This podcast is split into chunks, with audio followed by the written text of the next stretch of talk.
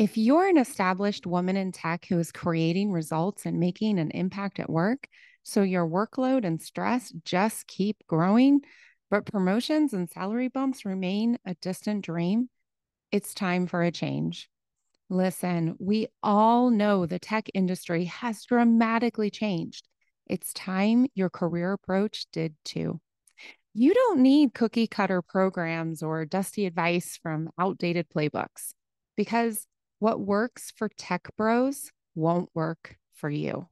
You need individualized, bespoke support to build your brave career, one that reflects who you are as a woman in tech. I invite you to explore career coaching with me. Get all the details, including prices and client results, at tricksteinbach.com. You can stress less, work less, and earn more. You've already earned it. Let's make it happen. Welcome to the Celebrate Brave podcast, a podcast for women in and around the tech industry. Every week, we dive into the conversations, frameworks, and best practices to help you stress less, work less, and earn a lot more. My name is Nicole Trick Steinbach, your host and the International Bravery Coach for Women in Tech. Let's go. Hey there, woman in tech. So, before I get to this amazing episode, which is all about answering a listener question of who do you need to become to enjoy your career, I want to take a moment and address the June 24th, 2022 US American Supreme Court decision to overturn a precedence called Roe v. Wade. Now, first, the context. This decision, made by an impatient and activist court, does not reflect the majority of the US Americans by any measure. This decision stripped away the legal right to have a safe and legal abortion in the United States. Look, restricting access to comprehensive reproductive care, including abortion, it threatens the health and the independence of all people. Abortion is a basic healthcare need for millions of people who can become pregnant. So here's the impact the decision, this decision, this is going to lead to a loss of other rights in the United States, and it will inspire others outside of the United States to limit or to end rights in their own system. I am sad. I am angry. And I am activated. So here's the deal this decision matters. And your response, no matter where you are in the world, it matters too. It matters that I am here speaking as the international bravery coach for women in technology, that I am speaking out. And it is perfectly aligned that I'm speaking out on this podcast episode answering a listener question about who you need to become to love your career. Because what I'm about to outline are skills and calls to action that, yes, I am specifically targeting towards the right to abortion, privacy, body autonomy, and equality under the law. But these are all skills and ways of action that translate directly into your career.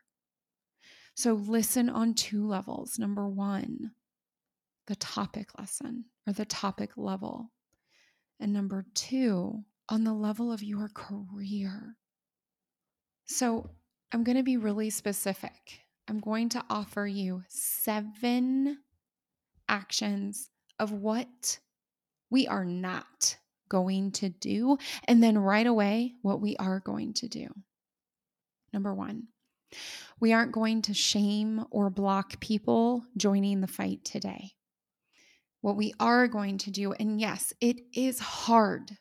It is hard to welcome people who are only now getting involved.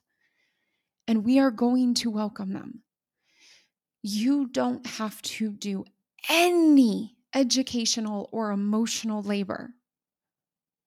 You get to choose to skip the shame, the blame, and the blocking. Number two, we are not going to center straight white women as saviors.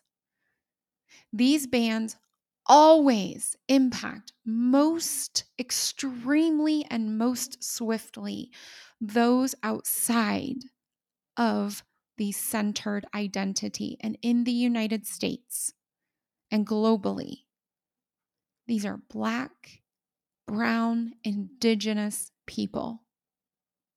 If you are a white woman, please, from this moment on, no more imagery of the handmaid tale. No more Underground Railroad references. Instead, follow Black, Brown, and Indigenous thought leaders and activists in your area. Learn the language, learn the systems, learn the examples, and use them because when we know better, we do better. Which brings me to number three. We are not going to reinvent the work already being done. There are already abortion funds. There are already travel systems. There are already legal teams doing the messy work. There are already networks. There are already clinic systems. Do not create your own. We are going to join into the work already being done, which goes back to number one. We're going to welcome the people joining in to the work already being done. Because together we are much, much stronger. We're more effective. We're more powerful. Number four, we are not going to blame people in one section of our country, our community, or our world. That means, concretely, in the US, we are not going to write off the entire South. I live in Colorado.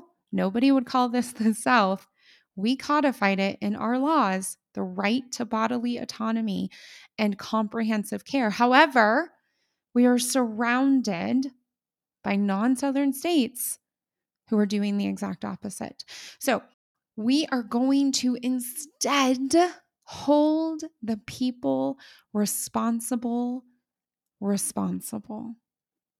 For example, this goal to end body autonomy and abortion access for women, as well as the stated goal to end marriage equality, access to birth control. And if you're in Texas, Brown versus Education, which is integrated schools, and so many more.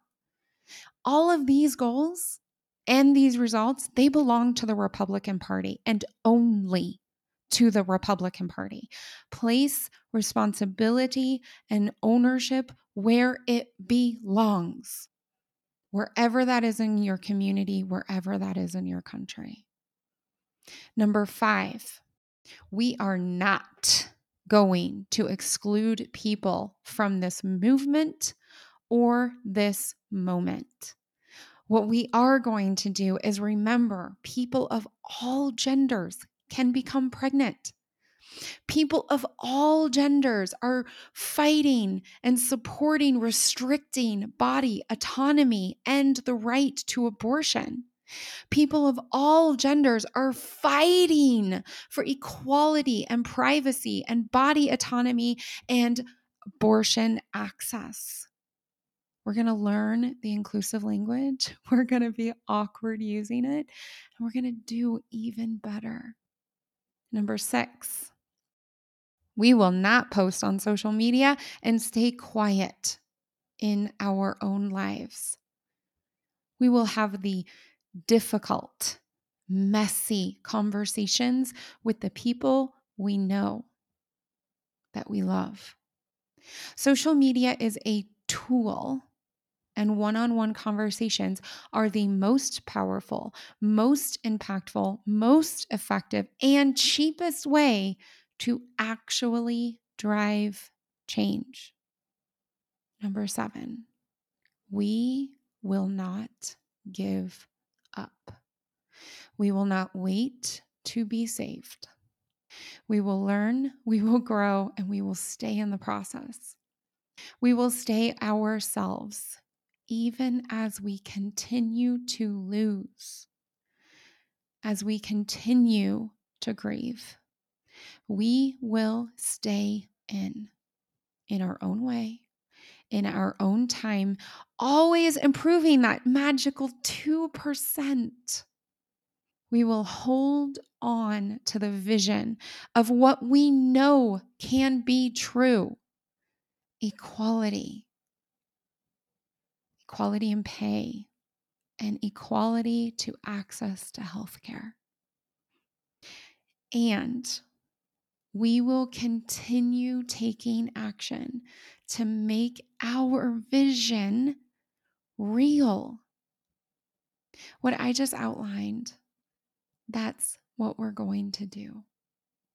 For the right to our privacy, to our body autonomy, to our access to all forms of healthcare. And you can also use it in your career. To learn even more about what you can do to help, turn to your local activists, to your local thought leaders. Join them follow these seven steps of what we are not going to do and what we will do. And most of all, remember you matter.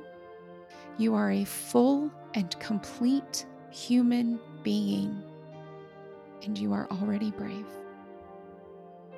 Until next time, I hope you enjoy this incredibly important, even more important listener question. Hey there, woman in tech. Welcome back. Today is an audience question episode. And I'll tell you, this was a question I did not expect. The first time the question came in, I thought, hmm, that's an interesting one. But the second and third time, I thought, oh, I should answer this one. And then this topic came up with one of my clients who is in management. And essentially, her employee came and said, Who do I need to become? What do I need to believe? When you, the manager, tell me, the employee, that I need to think differently, mindset, like what thought and what mindset am I supposed to have? And my client started spinning out because she was trying to find the answer. And then I thought, mm, that was it. Definitely need to answer this question. So here's the question summed up Who do I need to become to enjoy my career? And here's the answer. like I said, this is such a wild question to me. I mean, I understand where it comes from and I understand why. We have been told all of our lives who to be, what we have to do, and who we need to be to be a good child, a good student, a good partner, a good friend. But here's the deal good for whom? Because good child, that relates to family systems, good student, education systems, good partner systems of power in marriage or in long term relationship, a good employee systems of capitalism. And those systems don't necessarily work for our happiness, for our bravery, for us to work less, stress less, and earn more. Because all of the answers to these questions of how to be a good student, how to be a good employee, how to be a good whatever, that's all conditioning. How to be a good friend in one culture is going to be different from another culture. How to be a good child or a good parent changes over systems. And in this space, with me talking about build your brave, there cannot, there should never be an answer handed to you. Not even a best practice. Because you are not a standard. You are not a box. You are not a best practice. You are a unique human being. And even if I gave you a thought, even if I gave you a belief, even if I told you a self concept, none of that would work. Not really. Not like it would be so effective and impactful for you to uncover that for yourself. Let me give you an example. So as I was preparing, I really I had written up the first draft of notes and I had some examples in there and then the way always always always always things work out. A client and I were working on a statement, a thought, a belief that would help her step more into being so empowered and so confident in learning new things and asking questions and asking for help. This was a growth area for her. And she says to me, I'm ignorant. And I was like, um, eh, let's talk about that one. I'm ignorant? How does that make you feel? And she said, I feel committed. I feel empowered. I feel curious. It feels so deeply true to me. It gives me permission to ask for help, to ask 15 follow up questions. I'm ignorant. Y'all, I was floored. I made sure to confirm this. And eventually she told me the story of how this statement that to me is so demoralizing. It is it closes me off. I want to instantaneously hide. If I feel ignorant, I am unwanted. Like I completely spin. She finally told me the story about why this thought, this belief this part of her self concept was so positive and empowering for her. And it was the perfect example for how no one can give you the answer to the question who do I need to become? Not for any role, not for any position, not for any relationship. Because every single one of those is unique and precious to you. You know, every single one of my clients crafts at least one aspect, a core belief that she's working towards inside of her self concept. And there's an entire episode about the self concept work. If you haven't caught that one yet, or you're listening to this and thinking, I've listened to every episode. What is she talking about? Go back and listen to that one. It's really, really powerful. It's foundational to all of the work. Every single client crafts that. We do that together. Sometimes we do it all in one go, and other times we do it piece by piece by piece. And I want you to leave this podcast inspired so that you can go and craft your own answer to who do I need to become. So I actually went through all of my clients of 2021 and I gathered a few of their statements. Here we go. I wonder, I've got this. I create what I want. My skills are awesome. I love me right now. I have more options. I believe me. I learn from every experience. I have coached so many women and men in technology. In fact, I've actually done workshops around this within my corporate career.